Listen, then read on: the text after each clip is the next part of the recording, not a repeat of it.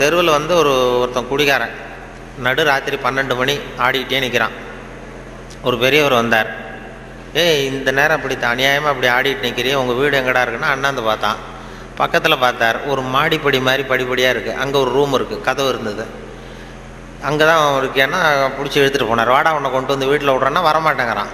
நீ வாடான்னு வலுக்கட்டாயமாக அந்த பெரியவர் அந்த குடிகாரனை பிடிச்சி தர தரன்னு இழுத்துட்டு போய் மாடிப்படியில் இந்த கதவை திறந்து உள்ளே போய் படுறா அப்படின்னா போக மாட்டேங்கிறான். இவர் வலுக்கட்டாயமாக கழுத்தை பிடிச்சி உள்ளே தள்ளி கதவை சாத்திவிட்டு இறங்கி வந்துட்டார். அப்பாடா ஒரு நல்ல காரியம் பண்ணோம். வந்தால் இன்னொருத்தன் அதே மாதிரி ஆடிட்டு வரான். கீழே ஏய் நீ என்னடா பண்ணேன்னா இவனும் அதே மாதிரி ஆடுறான். சரி வாடா உனக்கும் இங்கே தான் நான் அண்ணந்து பார்த்தான். சரி வா அங்கே தான் தங்கியிருக்கேன்னு பிடிச்சி தர தர தரன்னு இழுத்துட்டு போய் கதவை திறந்து போடான்னு அவனும் போக மாட்டேங்கிறான். அவனையும் வலுக்கட்டாயமாக தள்ளிவிட்டு மூடி விட்டு கீழே இறங்கி வந்தார். வந்தால் மூணாவது ஆள் ரொம்ப பயங்கரமாக ஆடிட்டு வரான். ஏ எத்தனை பேர்டா இன்றைக்கி இப்படி புறப்பட்டுருக்கீங்க? எல்லாம் அங்கே தான் இருக்கீங்களா? அப்படின்னு சொல்லி வாடா மேலேன்னு கூப்பிட்டார். நான் வரமாட்டேன் வரமாட்டேன்னு கத்தனான். அதெல்லாம் முடியாது ஒன்று அங்கே விட்டுட்டு தான் போவேன்னு அவர் என்ன பெரியவர் இழுக்கிறார். இழுத்ததும் உடனே போலீஸ் போலீஸ்னு கத்தியிருக்கான் போலீஸ்காரர் வந்துட்டார். அந்த போலீஸுக்காரர்கிட்ட அவன் புகார் பண்ணுறான் இந்த பாருங்கள் சார் யாரோ ஒரு பெரியவர் என்னை இந்த வழியாக மேலே கொண்டு போய் அந்த கதவை திறந்து அந்த பக்கமாக இருக்கிற குப்பை குழியில் தள்ளி தள்ளி விட்டுக்கிட்டு இருக்கிறார். மூணு தடவையாக நான் இறங்கி இறங்கி கீழே வந்துக்கிட்டு இருக்கேன். இன்னும் ரெண்டு தரம் தள்ளி விட்டாருன்னா செத்து போடுவேன் சார். அப்படின்றான் இதான் நன்று ஆற்றல் உள்ளும் தவறுண்டு. அவரவர் பண்பறிந்த ஆற்றா கடை. நீ நல்லது தான் செஞ்சார். தப்பு வந்துடும் அது அவ்வளவு தூரம் அவர் தான் சொல்ல முடியும். திரு அந்த நன்றாற்றல் உள்ளும் தவறுண்டு அவரவர் பண்பறிந்த ஆற்றா நல்லதுன்னு செய்வாங்க. இப்போ ஒருத்தன் யார்கிட்டையும் நண்பர்கள்ட்ட கேட்டான் ஒரு நூறுரூவா கொடுங்கடா ஏதாவது தொழில் செஞ்சு பொழைச்சிக்கிறேன்னு. யாருமே கொடுக்கறதுக்கு ஆள் இல்லை. அதுவும் இல்லை உடனே அவன் என்ன பண்ணால் சரி மனிதர்கள் யாரும் நமக்கு உதவி பண்ண மாட்டேங்கிறாங்க. நமக்கு தேவை ஒரு நூறுரூவா இது கடவுளுக்கே ஒரு லெட்டர் போட்டு பார்ப்போம். அவர் தானே எல்லாரையும் படைச்சார். அவர் கொடுக்குறாரா பார்ப்போம் ஒரு போஸ்ட் கார்டு வாங்கினான். போஸ்ட் கார்டை வாங்கி அதில் அன்புள்ள கடவுள் அவர்களுக்கும் வணக்கம். எனக்கு மனிதர்கள் யாரும் உதவி செய்ய மாட்டேங்கிறாங்க. எனக்கு ஒரு நூறுரூவா இருந்தால் அதை வச்சு நான் பொழைச்சிக்குவேன். நானே ஒரு நூறுரூவாயை எனக்கு அனுப்பி வைக்கும்படி கேட்டுக்கொள்கிறேன்னு போட்டு கையெழுத்து போட்டான். போட்டு அந்த பக்கம் திருப்பி அட்ரஸ் எழுதணும்ல. பெறுகிறவர் முகவரி உயர்திரு கடவுள் அவர்கள். அப்புறம் தெரு தெரு நம்பர் வீட்டு நம்பர் தெரு ஒன்றும் தெரியல. யோசித்தான் கடவுள் அட்ரஸ் எப்படி கண்டுபிடிக்கிறது? யோசிச்சு சரி எல்லார் அட்ரஸும் போஸ்ட் மாஸ்டருக்கு தெரியும். அப்படின்னு சொல்லி கடவுள் கேரா போஸ்ட் மாஸ்டர்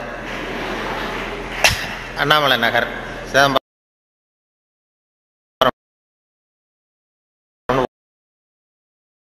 போட்டு விட்டான். அந்த போஸ்ட் மாஸ்டர் ஒரு நல்ல எண்ணம் படைச்சவர். அவர் என்ன பண்ணிட்டாரு? யாரோ ஒருத்தன் அப்பாவித்தனமாக நூறுரூவா கேட்டிருக்கான்.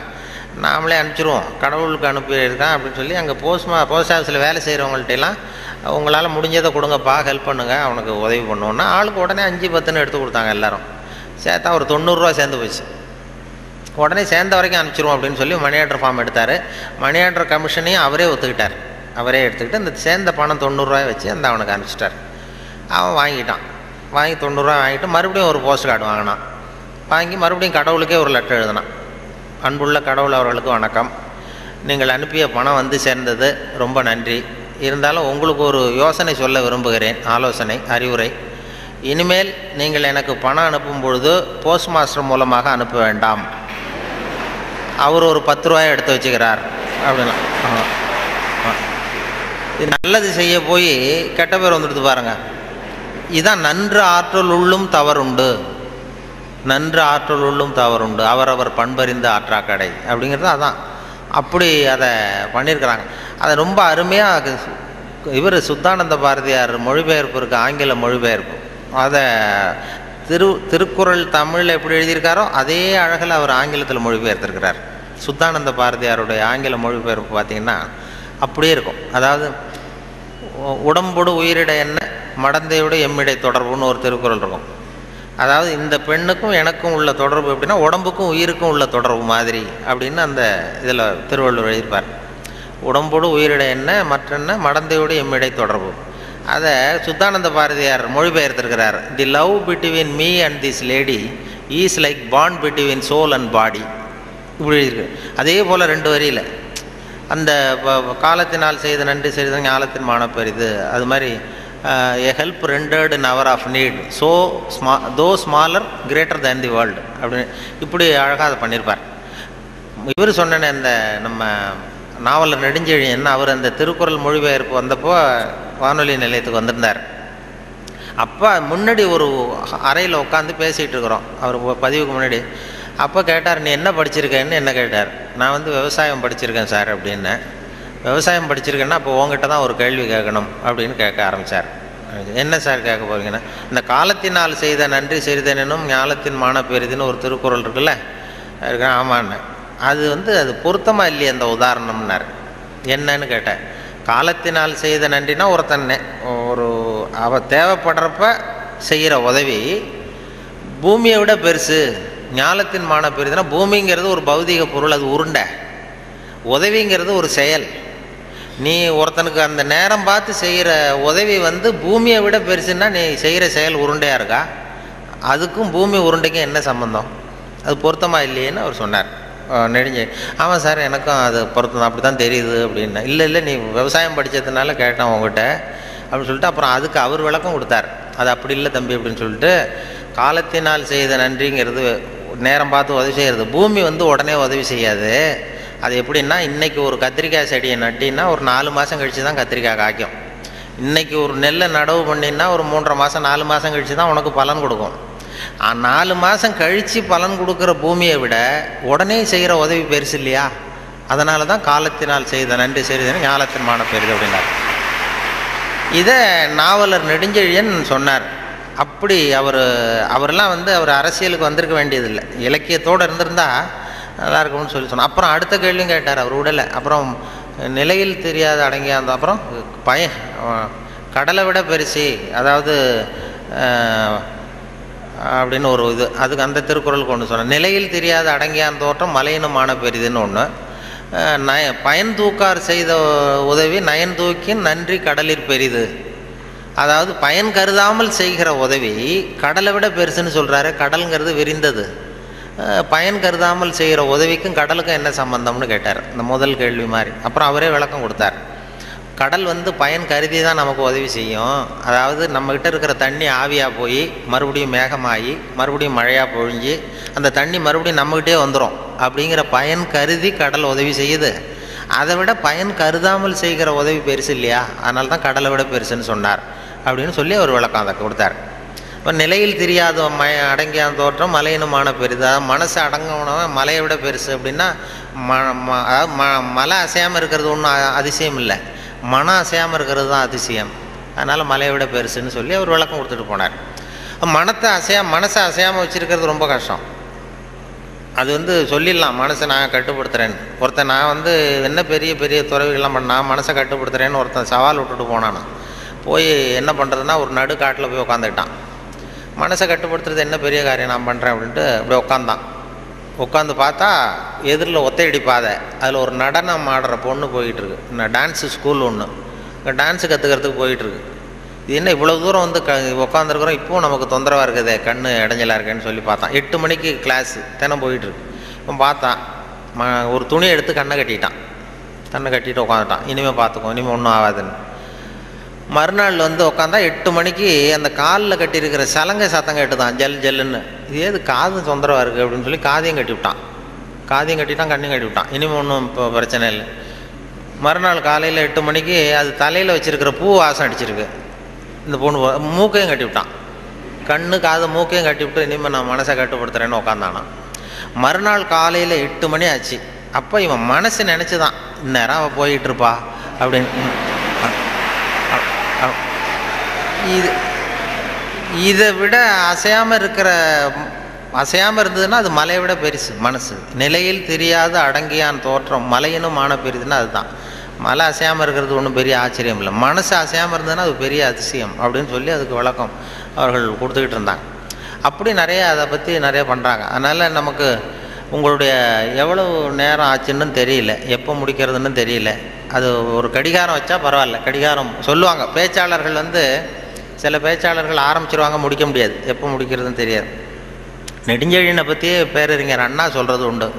நெடுஞ்செழியன் வந்து கூட்டம் வந்து நெடுஞ்செழியன் பேசி முடிக்கும் பொழுது அண்ணா சொல்லுவார் அவர் வந்து ஒரு பேசி பேசி முடிக்க போனார்னா அந்த பிளேன் வந்து அப்படி அப்படியே இறங்குறதுக்கு முன்னாடி ரெண்டு ரவுண்ட் அடிக்குதுல்ல மேலே. அது மாதிரி ஒரு ரெண்டு ரவுண்ட் அடிச்சுட்டு அப்புறம் தான் வந்து கீழே இறங்குவார் அப்படின்னு சொல்லி வேடிக்கை சொல்லுவார் அது மாதிரி பேச்சாளர்களுக்கு இப்போ ஒரு பேச்சாளர் பேசிக்கிட்டே இருந்தாராம். எவ்வளோ நேரம் ஆச்சுன்னு தெரியல. அப்புறம் சொல்லியிருக்காரு ஐயோ உங்களை ரொம்ப நேரம் போர் அடிச்சிட்டேன் போல் இருக்கு எனக்கு நேரம் போனதே தெரியல. கடிகாரத்தை பார்க்க மறந்துட்டேன் சார். மன்னிச்சுங்கன்னு இருக்கார் ஒருத்தர் கோவமாக எழுந்திரிச்சு சொன்னாராம். ஏன்யா கடிகாரத்தை தான் பார்க்க மறந்த. பின்னாடி மாட்டிருக்கிற காலண்டரையாவது பார்க்கக்கூடாதா அப்படின்னா அப்படின்னா அவன் அவன் வாரக்கணக்கில் பேசிகிட்டு இருந்திருக்கான்.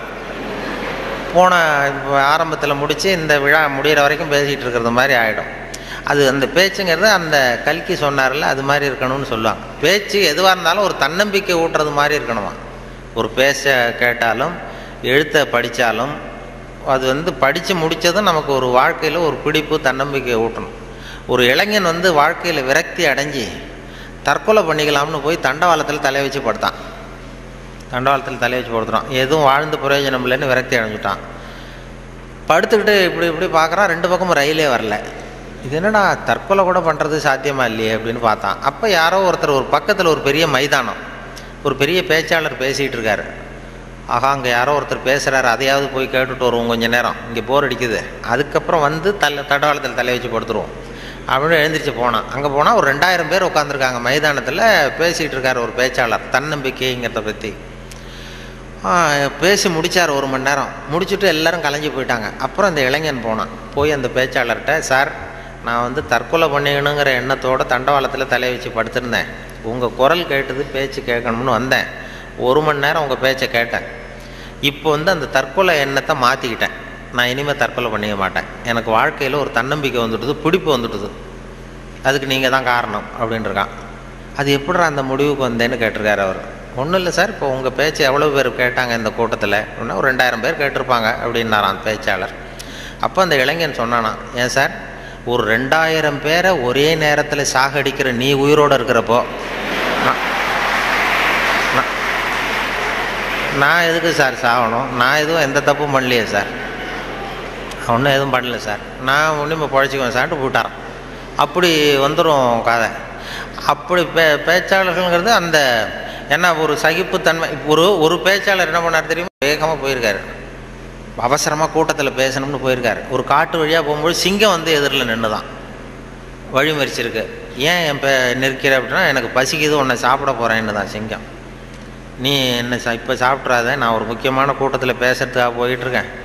அதனால் அதை கெடுத்துறாத. அப்படின்ட்டு. அது என்ன உன் மீட்டிங்கை பற்றி எனக்கு கவலை இல்லை. உன் பேச்சை பற்றி எனக்கு என் பசி தான் முக்கியம். உன்னை சாப்பிட போகிறேன்னு ஐயோ அவங்கெல்லாம் ஏமாந்துருவாங்க. நம்ம ரொம்ப பேர் காத்துக்கிட்டு இருக்கிறாங்க பேச்சை கேட்கறதுக்கு. ஏமாந்துருவாங்க அப்படிங்கிறார் இனி என்ன அவ்வளோ நல்லா பேசுவியா? அப்படின்னு தான் சிங்கம். அதை ஏன் கே பேச்சை கேட்டால் அப்படியே கேட்குறவங்க மயங்கி விழுந்துருவாங்க. உடனே சிங்கம் சொல்லிச்சான் நீ இங்கேயே பேச நான் மயங்கி விழறனா பார்ப்போம் அப்படின்ட்டு உடனே இவர் ஆரம்பித்தார் பெரியவர்களே தாய்மார்களே அப்படின்னார். சிங்கம் அப்படியே கரகர கரகரன்னு சுற்றி விழுந்துடுது. கடிச்சு அப்படியே மயக்கடிச்சு விழுந்துட்டுது இவர் பார்த்தாரு இதுதான் நமக்கு தப்பிக்கிறதுக்கு சரியான நேரம். இந்த மயக்கம் தெளி எழுந்திரிச்சு ஓடி போகணும் நம்ம. அப்படின்னு அப்படி பாம்பு நெளியிறது மாதிரி நெளிஞ்சு போனாராம். ஏன்னா எழுந்திரிச்சு நடந்தால் அதிர்ச்சியில் முழிச்சுக்கிட்டுதுன்னா என்ன பண்ணுறது மயக்கம் தெளிஞ்சிரும்னு பாம்பு நெளிய மாதிரி நெளிஞ்சு கொஞ்சம் தூரம் போய் எழுந்திரிச்சு ஒரே ஓட்டமாக ஓடி போட்டார் ரொம்ப தூரம் போய் இன்னும் திரும்பி பார்க்குறாரு. அந்த சிங்கம் அப்படியே கிடக்குதா? பின்னாடி துரத்துதான்னு வேர்த்து ஒழுகுது மூச்சு வாங்குது. ரொம்ப தூரம் ஓடி போய் திரும்பி பார்த்தா சிங்கம் அப்படியே மயங்கி கிடக்கு. மயங்கி விழுந்தது அப்படியே கிடக்கு. இவர் அங்கேருந்து அந்த சிங்கத்தை பார்த்துட்டு மனசுக்குள்ளே நினச்சிக்கிட்டாராம். நல்ல வேளை நம்ம பேச்சை கேட்டுட்டு அந்த சிங்கம் மயங்கி விழுந்ததுனால நாம் தப்பித்தோம் அப்படின்னு அவர் நினச்சிக்கிட்டாராம். நம்ம பேச்சை கேட்டு மயங்கி விழுந்ததுனால தப்பிச்சோம் நல்ல வேலை அப்படின்னு நினச்சிக்கிட்டாராம். அதே நேரம் சிங்கம் லேசாக தலையை தூக்கி ஒரு கண்ணால் அவரை பார்த்து தான் பார்த்துட்டு இது நினச்சிக்கிட்டு தான் நல்ல வேளை மயங்கி விழுந்தது மாதிரி நடித்ததுனால நாம் தப்பித்தோம்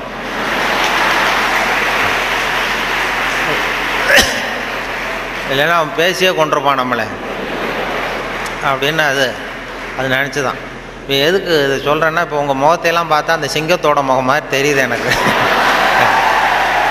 ஆமாம் அது என்ன இது எந்த எந்த இதில் இருக்கீங்க? என்ன ஏதுன்னு சொ- அதை புரிஞ்சுக்கிறது ரொம்ப கஷ்டம்.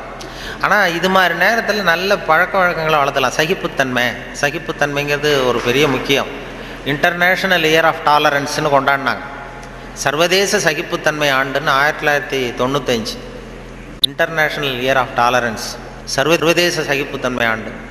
எதுக்கு சொல்கிறேன்னா இது மாதிரி சந்தர்ப்பத்தில் நீங்கள் உங்களுக்கு பிடிக்குதோ பிடிக்கல ஒரு சகிப்புத்தன்மைன்னு ஒன்று எவ்வளோ நேரம் தாக்கு பிடிக்க முடியும்? அப்படிங்கிறதெல்லாம் பண்ணிக்கலாம். அதனால் அது மாதிரி உங்களுடைய இது நல்ல உங்களுடைய சகிப்புத்தன்மை நல்லாவே இருக்குதுன்னு நினைக்கிறேன். ஏன்னா இது வரைக்கும் யாரும் கலைஞ்சு போகல. அதனால் எல்லாத்தையும் தாக்குப்பிடிச்சு உட்காந்துருக்குறீங்க அதனால் உங்களை எல்லாம் இது மாதிரி ஒரு நல்ல சந்தர்ப்பத்தில் சந்தித்ததில் எனக்கு ரொம்ப மகிழ்ச்சி. ஏன்னா ஒரு பெரிய நிறுவனம் ஒரு புகழ்பெற்ற நிறுவனத்தினுடைய மாணவர்களாக இருக்கிறதே ரொம்ப பெருமைக்குரிய ஒரு விஷயம்.